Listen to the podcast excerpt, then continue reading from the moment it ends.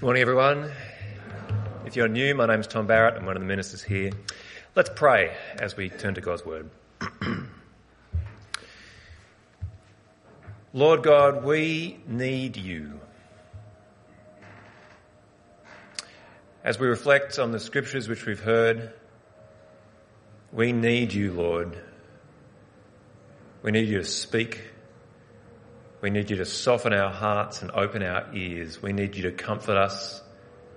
We need you to guide us into the path of wisdom. So please would you, please would you work in us now. Amen.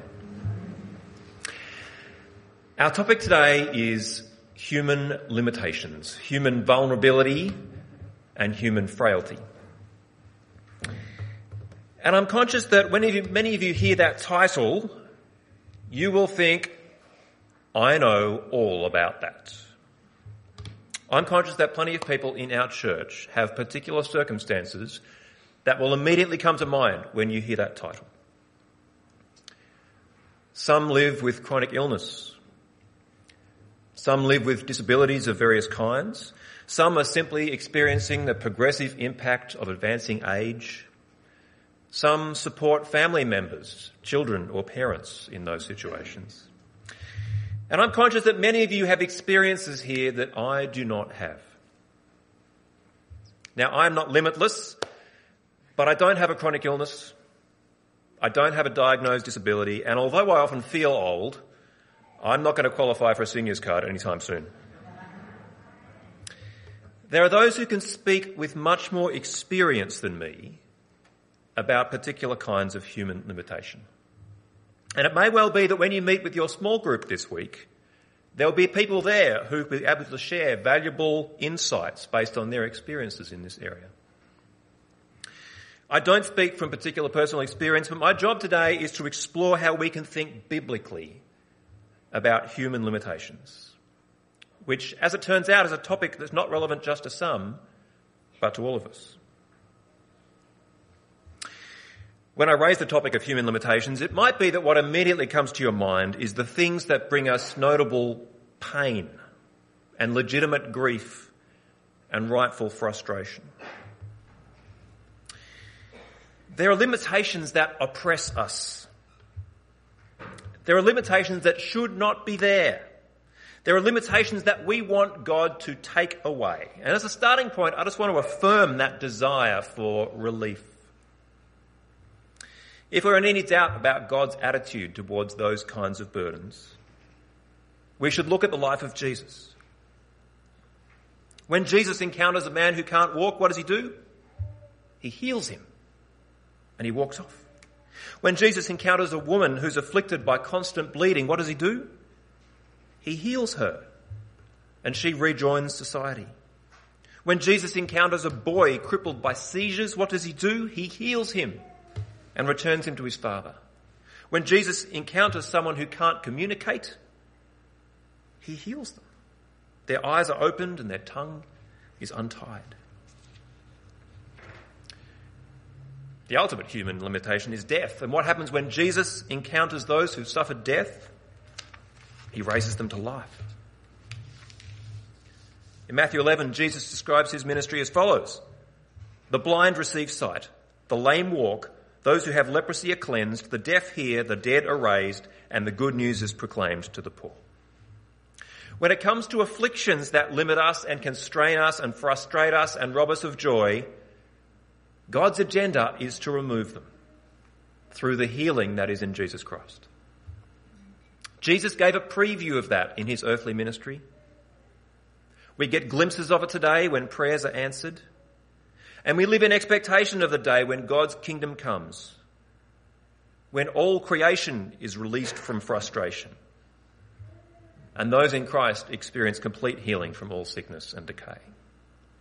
And while we wait for that day and the redemption of our bodies, it's right for us to cry out to God in our frustration, whether it's for short-term relief or simply, come Lord Jesus, come. I want to acknowledge up front those limitations which oppress us and frustrate us. But it's actually not the case that all human limitation is a bad thing. The Bible shows us that humans are made to be finite. Limits are part of our createdness. If you're the kind of person who's into diagrams, you might like this one. Limits come in two forms. There are limitations which are internal to ourselves, and there are constraints that come from outside us, external things. And in both those categories, the internal and the external, there are limits which are oppressive and burdensome, and we rightly want them to go away. But in both those categories, there are limits which are good things, which deserve to be recognised, acknowledged, and embraced. In the Bible's creation story, we see human limits on display straight away. Can I get you to flip back to Genesis 2? I imagine that's on page 3 or 4 of the church Bibles.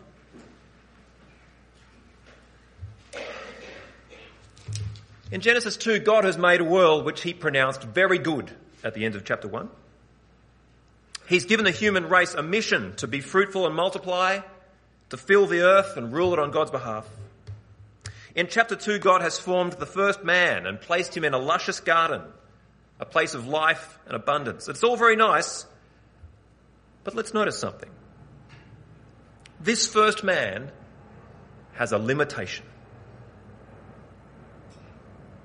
On his own, this first man is entirely unable to fulfill and multi- to fulfill the commission to be fruitful, multiply, and fill the earth. He's limited, but his limitation is not the problem here.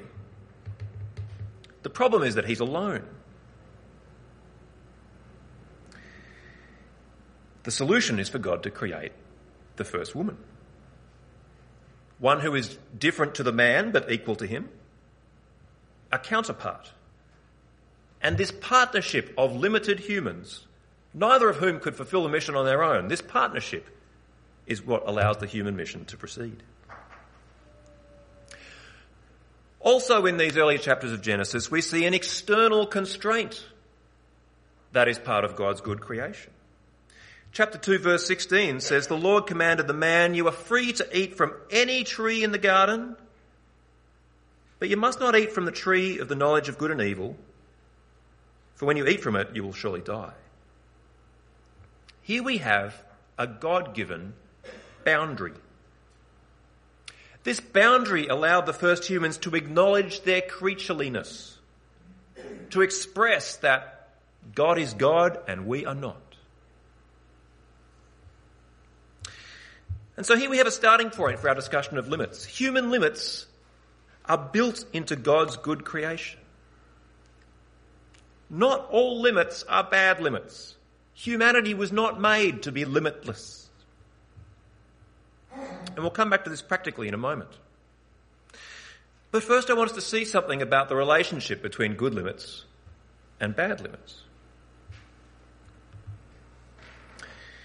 In Genesis 3, things go downhill. When the first humans listen to one of the creatures instead of to God, their creator, they're deceived. They're convinced that the good boundary they've been given is actually an oppressive imposition. Look at chapter 3 verse 4. The serpent said to the woman, you will not surely die. For God knows that when you eat of that tree, your eyes will be opened and you'll be like God, knowing good and evil. So when the woman saw that the tree was good for food, that it was a delight to the eyes, and that the tree was to be desired to make one wise, she took of its fruit and ate. And she also gave some to her husband who was with her, and he ate. Now, there's a writer, called Kelly Kapic who I'll be quoting a bit today, and he points out this. Though they were the pinnacle of God's creation in the Genesis narrative, they become dissatisfied, rejecting love to gain power. Being finite creatures, even made in the divine image, was simply not enough. God had given Adam and Eve the fullness of the garden and many other rich gifts. Accordingly, the original sin has the shape of taking the one thing that was not given to them. Rather than perceiving this limitation as a good gift, they viewed it naively and greedily as an opportunity like children doubting their parents when they tell them not to stick their finger into an electrical outlet. Parents do not set such limits because they disrespect or hate their children, but because they so love them and recognise the danger of ignoring their natural limits. And sure enough, when those first humans rejected their status as limited creatures and tried to be like God, things went downhill quickly. We see in Genesis 3 the beginning of conflict between male and female, seeking to impose wrongful limits on each other. We see the beginning of struggle between humanity and the natural world, a frustrating limit on our ability to grow food and feed ourselves. And we see the arrival, as God had warned, of a new and tragic limit on life itself. Death enters human existence. To dust you shall return. And so at this big picture level, the Bible shows us that the painful, burdensome limitations and the unjust constraints we encounter, they stem from humanity's refusal to embrace the good limits that we were originally given. And so the flip side of this lesson from Genesis 3 is that the path of wisdom, the path of life, involves recognizing and acknowledging and embracing our human limitations. I want to spend a bit of time now thinking about how we can lean into the human limitations that God has designed us to have. The limits which are a feature, not a bug. I want to think about the different aspects of human finitude and the benefits that can come from embracing them. Of course, embracing limits is not very trendy.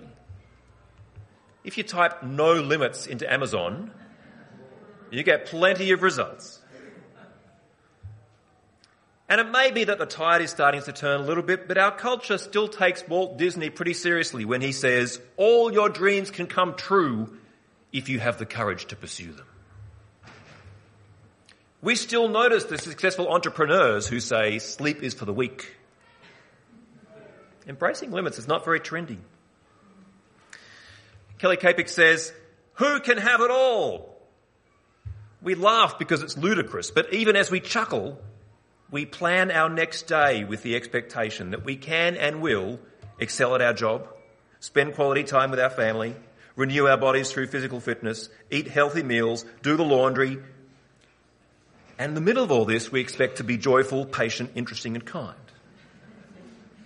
Very few of us lay our heads on the pillow at night and feel that we have conquered the day. Embracing limits certainly doesn't fit with the existentialist worldview that says we are here to make our own meaning. But if we are in fact made by a loving creator, and being limited is how he has made us, if limits are a feature, not a bug, then it's incredibly important to recognize them and lean into the limits that we've been designed with. Humanity as a whole is limited in various ways. Humanity as a whole doesn't have wings, so we can't fly on our own. We don't have gills, so we can't live underwater on our own. And individuals are limited too, in distinctive ways. All of us have a limited number of productive hours in the day. And that number varies between individuals. Capacities vary. But for every human, the number of productive hours in the day is well under 24. All of us are limited in our physical capacities. Some of you can bushwalk or run or cycle much, much further than I can. But none of us can walk or run or cycle forever. We all have our limits. All of us are limited in our knowledge. If you're an expert in one area, it's unavoidable that you're quite ignorant in other areas. All of us are limited in our giftedness and aptitudes. For every skill that you can pick up quickly, there'll be other skills that you never get very good at. That is simply how we are made. So how do we lean into this? What will it look like to embrace good limits? Firstly, it'll look like an appreciation for other people. If I did have unlimited capacity and unlimited skill, if I could do everything for myself, it'd be a lonely existence. But recognizing my limits means when I'm sick, I'll consult a doctor, not just Google. I'll go and see the doctor and I'll appreciate that doctor. Recognizing my limits mean I'll send my kids to school and appreciate the skilled teachers who educate them in ways that I could not. Recognizing my limits means when I can't find something in the pantry at home, I will let my wife have a mother's look and I will appreciate her when she finds the can of beans that I could not. I've been a minister now for about five and a half years. And one of the biggest areas I've been growing in is my ability to accept my limitations in ministry. It's very easy for ministers who get paid to feel like we need to be limitless in the ways we serve. But I've been gradually growing in my ability to accept the areas where I'm not very gifted, to embrace those limitations, and therefore to rely on and be thankful for brothers and sisters who are gifted in ways that I'm not. The Bible does not say, Tom Barrett, you are the body of Christ, get to work. It says, the church is the body of Christ. Some of us are hands, some of us are eyes, some of us are ears, some of us are feet.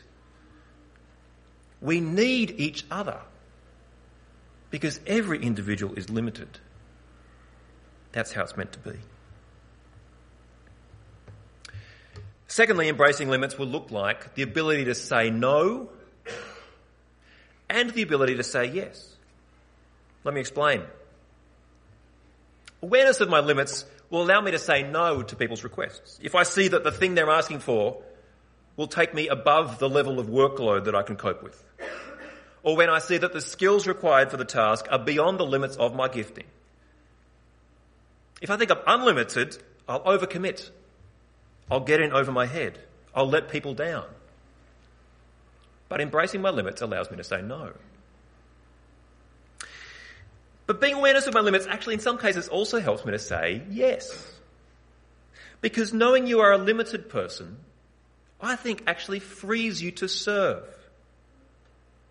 It allows you to move into a situation of chaos or pain or trouble without feeling that you need to be able to fix everything. Knowing you're limited frees you to be a helper without trying to be a saviour. Thirdly, recognizing my limits will look like relational humility. If I see myself as unlimited in my rational reasoning and unlimited in my factual knowledge, then I will be a very unpleasant person to get into an argument with. But if I admit and embrace my limitations, I'll be ready to admit that I might not know all the facts about the situation. I will admit maybe I haven't th- yet thought it through perfectly. I'll admit that maybe I do have past hurts and unconscious biases that might be influencing me subconsciously. Recognizing my limits drives me to humility and gentleness and peaceableness. James chapter 3 says, Who is wise and understanding among you? Let them show it by their good life by deeds done in the humility that comes from wisdom. The wisdom that comes from heaven is first of all pure, then peace loving, considerate, submissive, full of mercy and good fruit, impartial and sincere. Humility goes with recognizing our limits. Fourthly, embracing our limits will mean valuing rest through Sabbath and sleep. I'll deal with Sabbath first. This has been a controversial topic over the years. And to treat it really quickly, I'm going to say the Old Testament Sabbath law is not one that we sit under as law. But I do think that in rejecting Sabbath legalism, I think modern Western Christians have probably thrown out the baby with the bathwater. I think we've probably lost sight of the creation principle which lay behind the Sabbath law. The principle is that we are limited creatures who are not made to work continuously. And so I think we should have a think about how to apply this Sabbath principle, not just to paid employment, but to all the different kinds of work that we do. Let me ask you, what day of the week will you not study and do assignments? Which day of the week will you not wash any clothes? Which day of the week will you not read any emails or do any marking? Which day of the week will you not feed your children? okay, that's not got to work. But if you're someone who normally cooks with creativity and flair, which day of the week will you get someone else in the household to do the cooking? Or which day of the week will it be baked beans on toast? Which day of the week will you not schedule any extracurricular activities for your children? You might work out different answers to those different questions, and that's okay. But having an answer to those questions, applying a Sabbath rhythm to our lives, is a way of recognizing and embracing our limits as God's creatures. A closely related practice is honouring sleep. Now let's recognise that there are those who suffer from sleep deprivation that's out of their control. Parents of babies, people with physical or mental health issues that obstruct sleep, people with unexplained insomnia. Those things are real. But the epidemic of sleep deprivation in our culture is not just caused by those things. For plenty of us, the problem is that we simply don't go to bed when we should. There's always another task to do, or another show to watch, another game to play, another party to go to. And so we push through and convince ourselves we can do it. We grin and bear it and try to convince ourselves that caffeine is a worthy substitute. It is not. We are limited creatures. We were made to sleep. Wisdom lies in embracing rather than denying that limit. And so that leads us to the fifth and final idea. Embracing our limits means honouring God as God. Here's Kelly Kapic again. Sleep reminds us every day that we are creatures rather than the Creator. God never sleeps. We usually take that for granted, but we should stop and think about it for a minute. Never, ever sleeps. This gives profound comfort to vulnerable creatures who live in a hostile world. Sleep reminds the believer that we don't sustain the world, but that God does. Psalm 121 says, My help comes from the Lord who made heaven and earth. He will not let your foot be moved. He who keeps you will not slumber. Behold, he who keeps Israel will neither slumber nor sleep. We can sleep because God doesn't. Limits are valuable. If I perceive myself as limitless, then I don't need God and I don't need other people. But the more I recognize how limited I am, the more I will love God and love other people. And Jesus says that's what life is all about. Now, in all this, we've really been looking at the green column of our table, the good and God given limits. But what about the red column? What about limits that are not part of God's good design, which are oppressive and painful? Should we also respect and acknowledge and embrace those? I don't want to go too far here. Because I started off by saying that when it comes to sickness and pain and injustice, we're right to call out to God in faithful complaint. We're right to want God to take those things away. But I want to suggest that at the same time, what we've seen about embracing good limits can also be true of limits which are painful and oppressive. I've gained some valuable insights into this from a recent talk by uh, the Australian lawyer Stephanie Kate Judd. She's an associate with the Centre for Public Christianity, and she shares this experience. She says, When I was a teenager, something glitched in my brain and central nervous system, and my hand stopped working. Over the course of a year, I went from playing in orchestras to being unable to hold a pencil, from being in the top team of every sport I played to being unable to throw a ball. I'd baffled the world's top neurologists and exhausted every avenue of medical testing. Contrary to all the advice I'd absorbed to that point, the harder I tried, the worse things got. The right side of my body simply did and does not cooperate with my mind's instructions. My involuntary muscle seizures worsened and became a constant part of my life. They are to this day. But my physical limitations have led me to depend more fully on other people. And in that sense, I consider them a gift.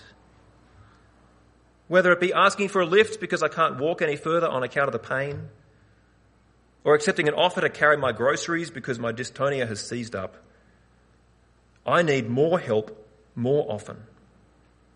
In asking for help, I'm able to press into and participate in networks of grace filled giving and receiving. It is precisely in the location of my need that deeper and richer encounters with the people in my life are made available to me. When we are vulnerable to the people in our life, we create opportunities for intimacy, for self disclosure, for understanding. If relationships are the most real and meaningful thing in life, which I suspect is the case, then anything that fosters deeper relationships is to be embraced, not resisted or resented. That includes our limitations.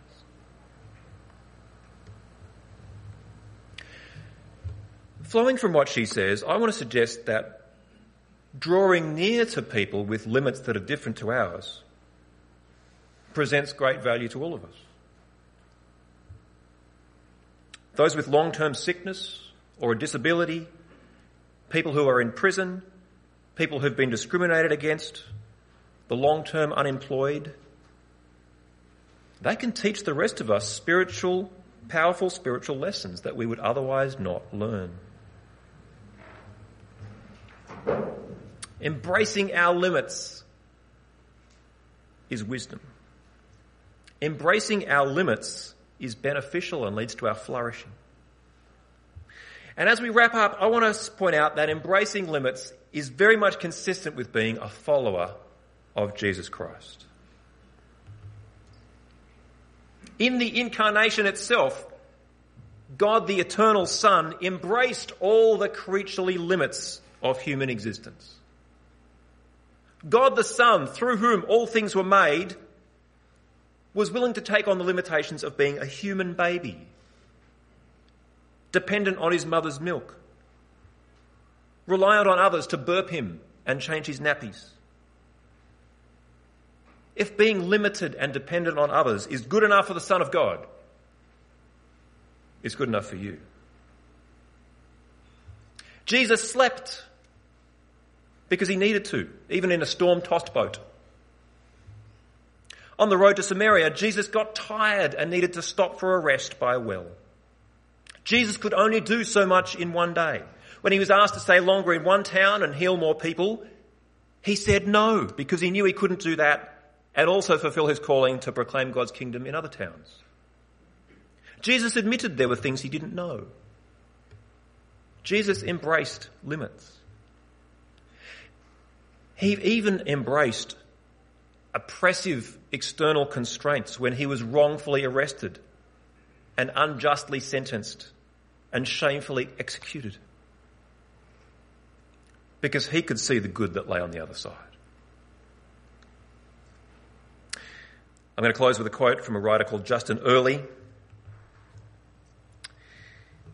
He points out how the actions of Jesus are the exact opposite of what humans did in the Garden of Eden. Back there, we tried to become gods by rejecting God's authority and eating the forbidden fruit. In trying to free ourselves from our limitations, we brought the ultimate limitation of death into the world. But Christ turns this human paradigm on its head. The way down is the way up. The way to victory is through surrender. The way to freedom is through submission. We, for our own sake, tried to become limitless and the world was ruined. Jesus, for our sake, became limited, and the world was saved. And so, brothers and sisters, as followers of a king who saved us by leaning into limitation, let's be those who walk in wisdom and embrace our human limits.